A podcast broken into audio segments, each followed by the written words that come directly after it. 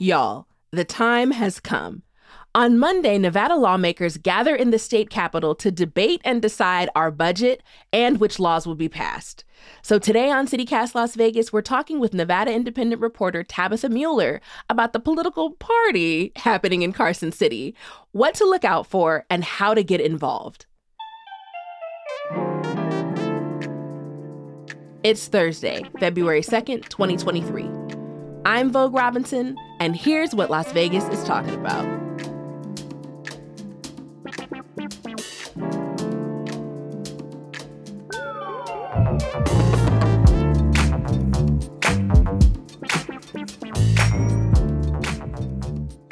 Tabitha Mueller, how are you doing today?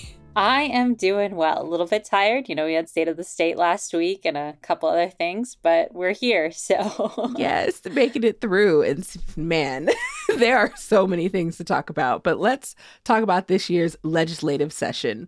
900, 900 laws have been proposed so far.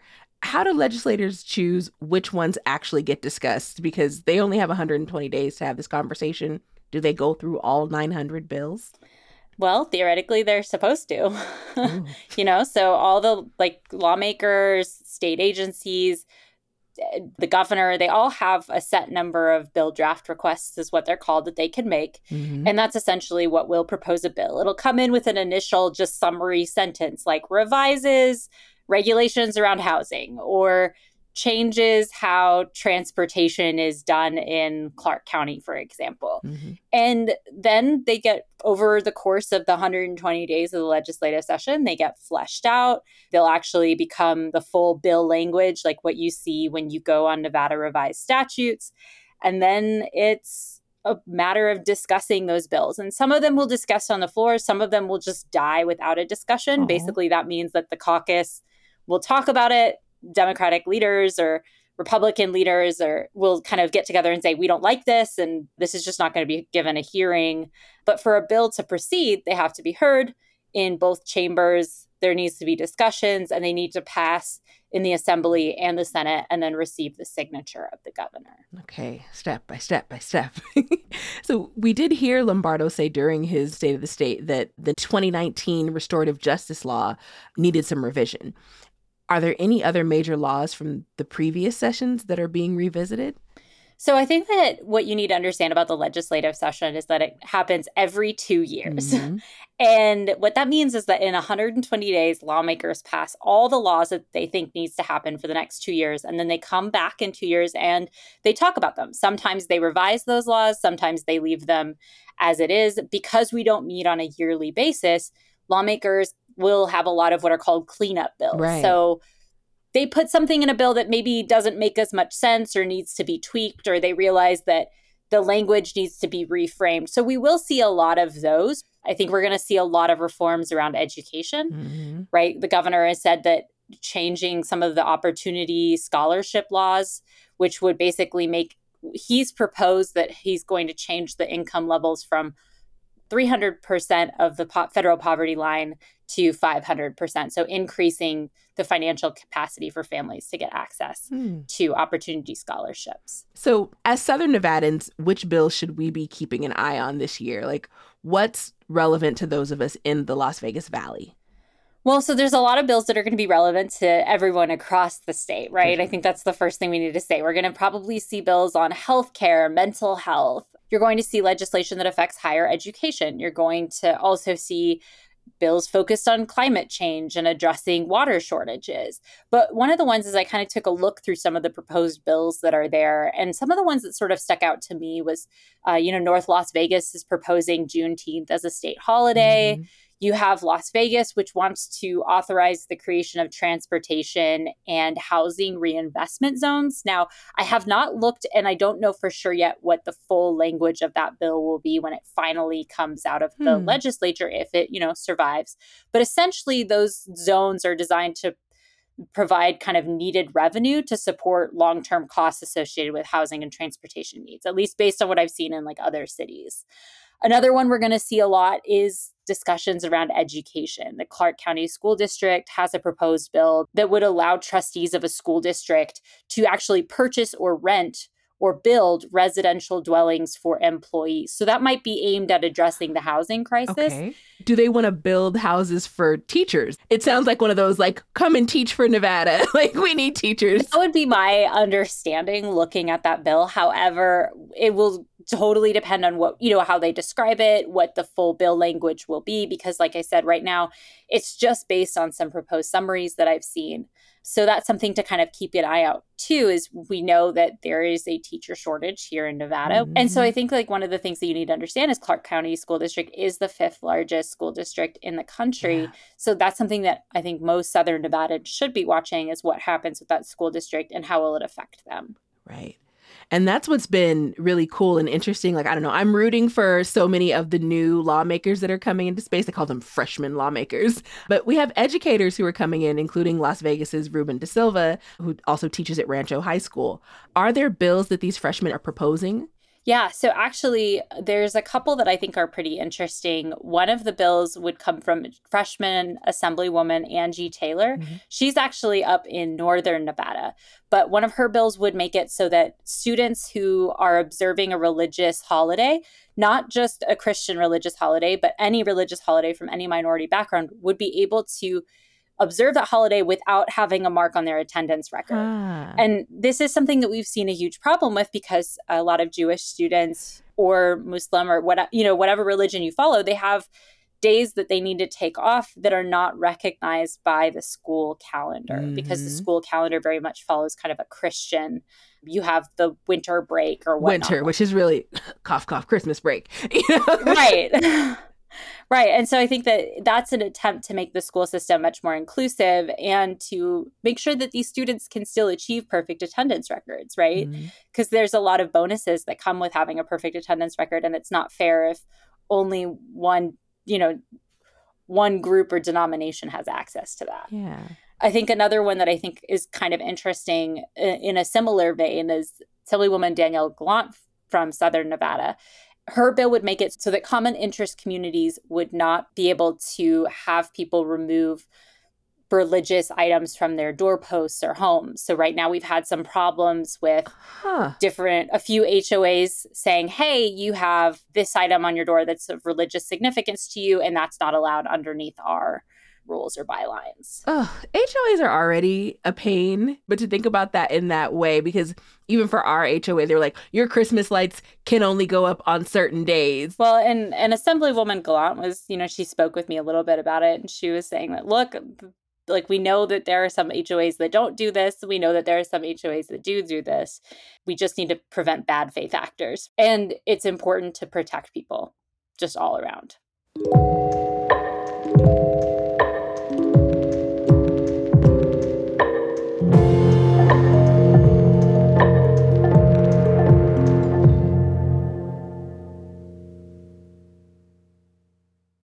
Shipping can make or break a sale, so optimize how you ship your orders with ShipStation. They make it easy to automate and manage orders no matter how big your business grows. And they might even be able to help reduce shipping and warehouse costs. So optimize and keep up your momentum for growth with ShipStation. Sign up for your free 60-day trial now at shipstation.com and use the code POD. That's shipstation.com with the code POD. I'm also thinking about the human side of this. If you're a, a new lawmaker, you got to go up to Carson City for 120 days. Do people leave their families? Do they bring their families all the way up there? And then, like, what do teachers do?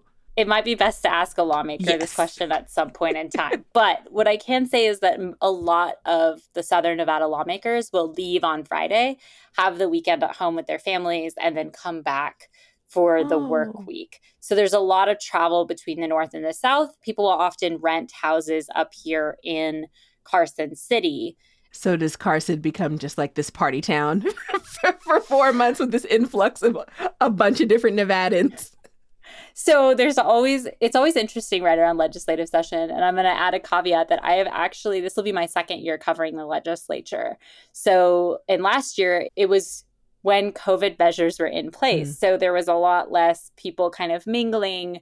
But apparently, you have up here a lot of folks that'll meet together, they'll talk, a lot of people think that Republicans and Democrats don't get along outside of the legislative chambers and that they're always at odds. But the reality is, is that they're hanging out and seeing each other and interacting in the same bars or the same restaurants, right? And it was funny because last session, Assemblywoman Selena Torres featured Assemblyman Tom Roberts, and Torres is a Democrat. Tom Roberts is a Republican on her TikTok. On Wednesdays, we wear pink. Oh, boy, this shit, bang. My bitch a Barbie. So there's a lot of people hanging out with each other that you would say, well, it seems like they hate each other or they're so angry at each other because of these bills. But really, there's a lot of camaraderie too. And it's interesting to see who talks to whom. Yes. Now I want to interview like a, a, restaurant owner up there and be like, how does this impact your business? Like, do you look forward to this? Is this like Black Friday, but on a new level for y'all? well, and I've always wondered too, you know, you have, there's a couple of dry, you know, you have dry cleaners up here. You know, what does that look like in terms of their bottom line during session versus after session? How do you balance those two things? But there's also quite a few state employees here year round as well. So, are we expecting more proposals to come after the session begins? Is there a cutoff for when they need to get all the proposals in? So, I think that one of the things that we should talk about is that yes, more proposals will be coming in, more bills will be coming in. However, different entities have different deadline days, right? So some are required to submit theirs before, some have like a set time within which they have to get them in by midway through the session, for example.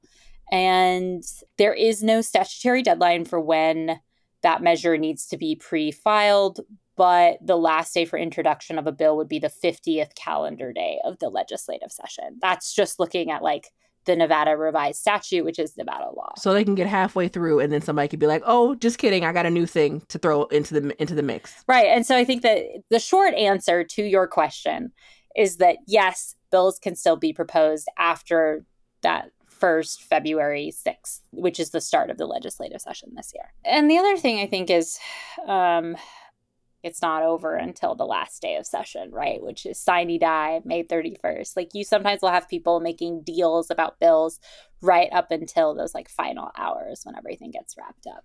Mm-hmm. All I hear is is Hamilton, you don't have the votes. Like that's what's happening right now in my head. gonna need approval. that is such a good example of like what will happen behind the scenes, you know, getting the votes, trying to get everybody on the same page. Say the Democrats need to get a Republican on board to pass like a two thirds majority, which usually would involve changing something related to taxes, mm. then they need to go across the aisle and say, okay, what can we give you? What can you give us? Right. We saw that happen with the mining tax last legislative session. So it's the room where it happens is definitely very, very real in the world of politics. Mm-hmm. So, what do you think are the most important things for Nevadans to know as we're watching the process from afar? I think for me, the most important thing to know is that the lawmakers work for you, right? It's your tax dollars at work the lawmakers are supposed to represent you and the, sometimes the only way that they will be able to know what you need is if you tell them right mm. and there are opportunities to do that in say a public comment period on a bill and i highly encourage people to go and you know make your voices heard if there's a particular piece of legislation that you want to see or that you're hearing about. But you could also email your lawmaker directly right? You can go and find this is my representative in the assembly or the senate mm-hmm. and that mm-hmm. might even be a better way to go because you could maybe make a more personal connection with them. Yes i was digging through all the things. There's actually a website. Yeah you can go in click on it. All of my representatives are black. And i was like ah spearman horsford I was it was really exciting to look through and be like, wow, this is amazing. But we're to actually try to put that in the show notes so that people can look up who their legislators are. There's another website on, on the state website that has, you can follow a bill. So, like, you can follow up to 10 bills. So, if you know which ones you want to follow, you can like subscribe to them and get little alerts. So, if you want to get really down and dirty and nerdy, this is how you do it. And one of the things that we're doing this year with the Nevada Independent is creating a resource that allows you to look up the legislator uh, or look up the representative for you. We're going to provide links for how to participate in public comment or even a recommended here is how you talk to your lawmaker about XYZ issue with with some templates and stuff. So I think keep an eye out on the independence page because we're really going to try to make it this session not only just we're reporting getting you the information that you need, but also showing a little bit of how the cake is made. Mm-hmm. And I think one of the things that people often say about politics is there's a lot of like insider stuff, right? Who's talking to whom? What's going on? Where why did this lawmaker go and say this or what's behind this statement mm. and we're really going to try and focus on making that accessible for the public so that you have insight not just into the laws and what's going on with them but what's happening behind the scenes to a certain extent yeah that's dope. Do you have any predictions for bills that are going to be like particular like the people are going to be just like arguing about the whole entire time? Like what's that one that's like ooh that's about to be a fight. There's always some very interesting fights in the higher education realm right? Mm-hmm. i'm expecting some fights in the budget area too you know how, what gets funded what doesn't get funded. Will the legislature follow governor lombardo's recommended budget? What are they going to deviate from? We're going to see a lot of fights around school choice right? Governor lombardo during his campaign made that a big priority said this is what he's going to do. He did propose funding some scholarships that students could use to attend other schools that's going to be all on the table. Mm-hmm. I think the other thing is housing is going to be a significant issue. As always this legislative session criminal that criminal justice reform that you started off talking with we may see a lot of tension around that. And healthcare as well right? How do we address the nursing shortage? How do we make sure that people can access care even if they're living in rural communities? And everyone yeah. has different ideas of how that should be done. And there's points of alignment too right bipartisanship, Democrats and Republicans both support addressing mental health yeah. problems here in Nevada. Right. I feel like I don't know. It seems like the governor might be really willing to to have conversations and discussions. I feel like that's that's the foot he's kind of put forward. So I'm hopeful. So sending I don't even know sending patience and clear minds to all of our legislator people. And, and I think that's one of the things that is really important to remember is like even with the label of like Democrat, Republican, like ultimately these are lawmakers who work for the people. And it's vital that we pass laws that help Nevada overall. And I think that's something that lawmakers on both sides of the aisle would agree on. Yeah, absolutely. Well, Tabitha Mueller, thank you so much for making time for CityCast Las Vegas today. And we'll talk to you again soon. Sounds good. Thanks, folks.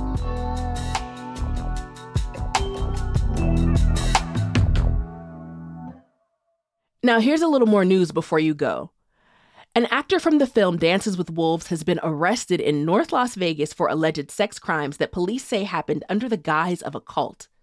Police say they found allegations against Nathan Chasing Horse going back 20 years. On a lighter note, the Las Vegas institution, the Peppermill, will be closed Sunday and Wednesday. But don't worry, the iconic bar will just be closed for maintenance.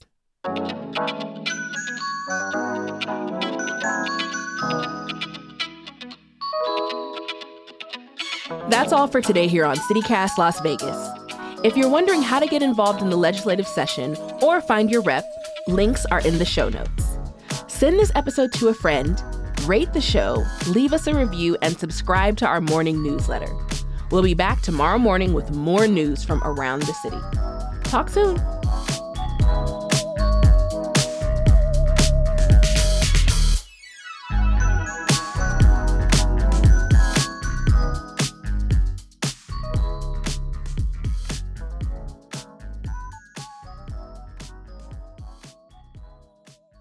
Pretty familiar with how conferences work, and I feel like it has to be ratchet up there. I feel like Carson City has to have an influx of foolishness. So I, I don't know if I would use the word ratchet to describe it.